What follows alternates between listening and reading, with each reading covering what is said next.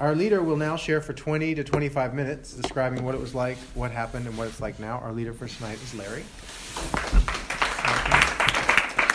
Thank you. My name is Larry. I am a compulsive overeater. Hi, Larry. I want to thank you for letting me speak with you this evening. Um, what it was like. I was uh, the chubby kid. I, my, one of my aunts put me on a diet when I was 10 years old. And from that time on, I always thought of myself as fat, as chubby, as something wrong with me because I was big. And I had also by that time gotten into husky clothes, the husky jeans and the husky clothes. And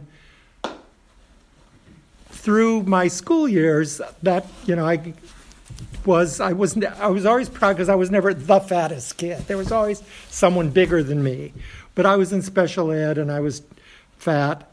Um, in high school, my I always laugh because when I was in my senior year at high school, my parents left home. They uh, my fa- my parents were older when I was born, and my pa- parents retired, and they moved most of the time at their coastal uh, place where that they had built, and I was left pretty much on my own which I really, really enjoyed. I had had problems with my, as many of us had with our families, with our parents. And so I had time to myself. I had a job. I'd had a job since I was 13. My aunt owned a restaurant. I worked in a restaurant. You know, what better place for someone who is into food? I remember saying to someone, they have a refrigerator you can walk into. Um, but the odd thing was that in high school at this time, after my parents left home, my weight started going down. Um, I didn't consciously, I don't think, try to do anything, but that senior year, my weight went down, and then my first couple of years in college, my weight went, continued to go down. But I always thought in my head I was still a fat person. And I look at myself, pictures of my, you know, my junior year, senior year in, in college, and I wasn't particularly fat. I was sort of normal size, but in my head, I was always fat. And after college, I I went into the Peace Corps and I lived in South America. And in South America, and when I was in the Peace Corps, when I started discovering a liking for alcohol. And my story would not be complete if I couldn't say that I'm one of those people that is sort of like has a trifecta. An alcoholic, a food foodaholic, and I was into drugs by the time I got into recovery. But fast forward ahead a little bit, I got out of the Peace Corps, I came home and was drafted, and I spent 19 months in the Army, a year of which in Vietnam, where my drinking really, really took off. And the food was kind of controlled because we were eating in the mess hall, so food wasn't an issue. And I remember a friend of mine said, Do you think we have a drinking problem? He said, We're jogging to get to the club to get there. Well, happy hour is still on. And I had those kind of spells. And then I got out of the army and I came home and I got went to work and I got a job after trying teaching school and I was just talking to someone I taught middle school a couple times and 11 and 12 year olds going through puberty were way too much for me to handle so I ended up going into another another line of work. It was either that or end up in San Quentin on death row for murder. Um, but as time went along, my weight went up and my drinking went up, and um, you know it, it's it, this is a progressive illness, and these are progressive diseases, and. I would go to a program and lose weight, and then I was I would think I was cured, and I would go back right back to those patterns. And in 1977, I moved to San Francisco. I was 37, 36, 37 years old, depending on what time of the year I moved. Uh, and San Francisco in the 70s was a lot of fun. And I partook in a lot of fun. And my weight continued to go up and my drinking increased. And over the years, it was just one failed diet, one attempting to not uh, not drink. 1989, I stopped drinking for most of the year and went back to a diet program. October 1989, we had the Loma Prieta earthquake, and it was like I was out again for another 10 years. And this is the part of the story that one of my friends really likes to hear, but it was shortly before Thanksgiving in 1998. And by then, my life had gotten very, very small. I was, I was the, sort of the classic working alcoholic. At work, I ate all day. My desk was where the, the office candy dish was. I had food in my desk. For many years, I worked two, two blocks from a very famous candy manufacturer, and I had that in my desk all the time. Anyway, it was eat all day. I'd get off, I'd go to the corner bar, which was literally two blocks from my house, have two or three drinks, be drunk, walk home, and many nights I'd buy drugs on my way home, go home, do the drugs, pass out, and get up and do the same thing. I wasn't doing anything else. I wasn't reading. I wasn't going to movies. I wasn't traveling. I wasn't. My life was just that's what it was. The week before Thanksgiving, 1998, I was had gotten together and I was going to do a Thanksgiving dinner. So I stopped at the store on the way to the bar from work, and I had two bags of groceries. And I go to the bar, and I had my two or three drinks. When I say two or three drinks, this was my bar. I had my own glass, which years later I realized was a small ice bucket. So it was only took two or three drinks, and I'm staggering down the street with my two bags of groceries, and I decided it'd be a good time to buy drugs. I bought, I don't even know if I got drugs because after the transaction, I was arrested and hauled off to 850 Bryant eventually and spent the night, most of the night. My roommate bailed me out, and I'm there at the desk, three o'clock in the morning, three thirty, saying I'm not leaving till I get my groceries. And so here I am at three o'clock in the morning, walking up the street, staggering with the beginnings of a terrific hangover, carrying two bags of groceries. After that incident, I had a friend who was already in recovery. He had he had been someone that I had drank with, one of my drinking buddies, someone I had done drugs with. And so I got through Thanksgiving and I got into a, deal where I went into a drug program. And, um, but anyway, on New Year's Eve, 1998, he took me to my first AA meeting. And I went to, and went to a clean and sober dance, and I haven't had a drink since. In January, I was in this drug program at Kaiser, and as the fates would have it, my counselor is in OA. And she tells me, she says, You know, Larry, I think you probably have a problem with food too. This was not a big jump because at that time I weighed a little over 400 pounds. I'm six foot two, but 400 pounds is still very big. So I said, Okay, tell me about it. And she told me about it. And I went to my first OA meeting, which was the meeting, the Thursday meeting at Our Lady of Safeway. And so I then I then my routine became I would go after work for a long time. I went to my drug classes. Then I in the evenings I went to either OA or AA. Some nights it would be AA to OA. And I always thought, you know, the way things work out, one of the first service positions I had in AA was to be the sweetie, the person that brought the cookies for the AA meeting. And then I would go from there to the OA meeting. Um, I got a sponsor and I started working the steps. In 1989, when I had gotten sober, I went to one AA meeting a week and I never got a sponsor, never worked the steps. This time I got a sponsor, I was working the steps and staying sober and getting a food plan together.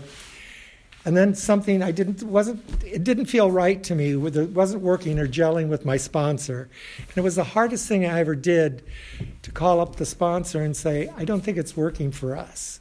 and I need to find someone someone else. And he says, That's fine. My I'm part of my personality is I'm a people pleaser, and I didn't want to disappoint or disappoint anyone and stuff. Years later, I ran into him at a meeting. He said, Well, you're do- really doing well, and you survived having me as your sponsor. After that, I had another sponsor who I worked the steps through. And that, I think, was the turning point in which, re- which that really got me into recovery. I mean, I'd stopped drinking, I was following a food plan. In the first couple years, my food, or the first two or three years, my food plan was very rigid, and it was an awful lot like dieting. That being said, I dropped 140 pounds within two year, within two years, and I started working the steps. And the fourth step and the fifth step were two of the most difficult, especially the fourth step. Another little part of me wants to be a perfectionist, so I wanted to do a perfect fourth step. And I was reading this lit- literature and that literature. And I remember I was at a meeting, and OA had come out with a new book on doing the four step, and I was going through it. And this friend of mine, woman at the meeting, says, Put that down, just go home and do it. And stop stop screwing around with it. So at the time, I was working um, and working and traveling a lot with my job. So I got a timer and I got a notebook. And I took the OA 12 by 12 and I started answering those gazillion questions in it in this notebook. And I said, I can write for 10 minutes in the morning when I get up. I'd set the timer for 10 minutes. I would write it, answer the questions. This, it took me several months to go through and finish this fourth step. Um, then my sponsor and I, we went out to the beach, and I read her the fourth step. To this day, every time I see her, we talk about this. I think she fell asleep. She says she closed her eyes so she could listen closely, because I thought this was this was was really riveting stuff. But but the thing was, after and it took me a couple hours to read that. And afterwards, we went out on the beach, and very dramatically, I ripped it up and burned it. And I thought, this is just, it was just so symbolic. And I went home, and I was, I was physically and emotionally exhausted because I had told her things I'd never told anyone in my life. I'd looked back at things that I never knew about. I started thinking about stuff that I had forgotten. Um, you know, I'm, I'm an abuse survivor, uh, and it was stuff that I had, had buried so deep that I, I really hadn't, hadn't remembered it. Um, and the next day I went to church, and I've been going to church most of my life, and it was like, have they always been doing this here? Has this always been the way it was? It was like, for me, doing the fifth step was a real spiritual awakening, something I hadn't had in years. And then we went on and did the the other steps. I will say, as dramatic as burning the fourth step on the beach was, when I got around to doing my eighth step, I wished I had that fourth step to go back to when you're doing the list of people you owe amends to. So I had to go back and kind of recreate some of that. But it was, um, like I said, I had a very good sponsor, and she went with me every step of the way. I can it, having a sponsor is probably one of the most important things in for in my opinion in be having a successful program. Um, we went through this. I did my list of eight steps. She made me sit down and go over every person that was on that list and explain why I thought they should be on the list. Some of the people she made me take off the list. Then she said, Now I want you to put one name at the bottom of the list. I want you to put your name at the bottom of the list.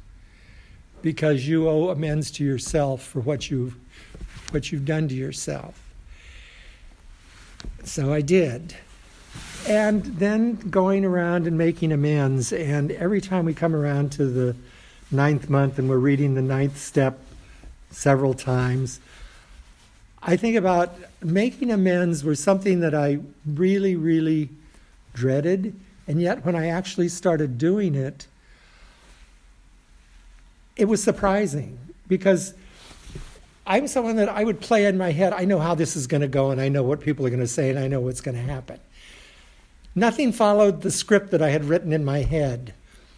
Um, I had a roommate that we'd been roommates off and on for many years, and I, excuse me, I told him, I said, you know, I wanted to apologize for the things I've done when I was drinking, and I realized we did this, and I had a list of things and everything. And he says, you know, he says, you know, when you were drinking, it wasn't that bad. You came home, you passed out, you went to sleep. He said, since you've been sober, you're really hard to live with.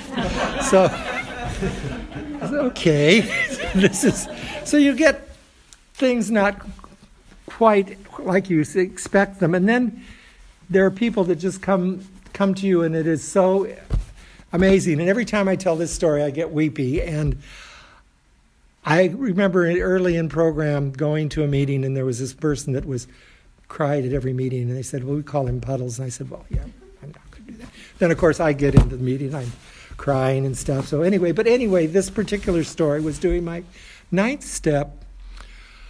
I was working on Van Ness, and there was a Cala Foods up at um, California and uh, Hyde, where Trader Joe's is now. And I had a friend who was a checker there, and I used to, with his help, literally steal food from the from the place. He would put stuff through and not check it for me, and I didn't have to pay for it. So I said, I re- and I had put this on there, and I really owed them an amends. So I'm in there one day buying something at lunch hour, and, I, and for some reason it just struck me. He says, "This is it, go." And there's a woman. I'm the cashier is cashing me out, and there's a woman standing here, and she's in a nice business suit. And I asked the cashier, I said, "Is that the manager?" She says, "No, that's the bookkeeper. I'm the manager." I said, "Oh." Could I talk to you for a minute? And she says, Yes. I said, um, I'm in a program, and before I got in the program, I would come here and I would steal food. And she says, Oh, you're doing your ninth step. I, I said, Yes. What can I do to make amends? She says, You just have. Oh. And it was like, wow. My sponsor, however, was not quite so forgiving. forgiving. She says, That's very nice, I'm glad, but you have to think of something you're going to do to, to do this. Is there anything you're doing? I said, Well, my church has a supper on Wednesday nights for the homeless. She says, Donate some money and volunteer. So I did, and that was another fantastic opening that I wouldn't have done had I not been in recovery and listening to my sponsor. So I did a second, fourth step just around my um, nuclear family, which was really difficult because I had issues with my father, my mother, and I had two sisters and a brother, and I just have the brother left, and it was it was it was very hard. And one of the things I ended up doing, because by the time I got in recovery, my parents were both gone, is writing a lot of letters and going and standing in the cemetery and reading my letters to my parents. And, excuse me, I thought sometimes someone's going to see me, they think I'm really a nutcase. But what was interesting, the letters started out very angry, and the letters got less angry. And it was, it was something that I was forgiving them, but I was also forgiving myself. And it was, a, it was one of the most healing things I've ever done. And writing those letters and being as frank as I could with my parents at the time was one of the, was a very very I don't know cleansing thing for me. And at the time I'd read this this article Johnny Cash died and they had interviewed Rosanne Cash and she says, "You know, when your parents die, your relationship with them doesn't end." And I thought, you know, and it sounds silly, but I think probably now I have a better relationship with my parents than I ever did when they were alive. I think I understand them a little better, and I hope that they understand me better. Um, but anyway, that all that being said, it was not all straight sailing. I've had a few. I, I've been when I was signing the release to be recorded. I realized I came into OA in the last century, so I've been here a long time. And I've had a lot of years of slipping and sliding and being abstinent for a period of time and then losing my abstinence. This time I've been abstinent since January. Released another 40 pounds. My doctor's very happy. Um, and I'm at this point in my life, my life is so much more than it was. When I said before I got in recovery, my life was very small, now I have a lot of friends. I do things. I, I go to plays. I read. Go to movies. I take trips. I even have a timeshare in New York. And it is a much fuller life that I never ever could have had had I not gotten into recovery. And I, you know, I am forever, ever grateful. And I'm even grateful to getting arrested that night with my two bags of groceries on the street because that was the thing that was my bottom that got me in here. And it's been, it's, for me at this point in my life, my recovery is a journey, it's not a destination. And I'm working now, I've got, I have a sponsor, I have a food sponsor.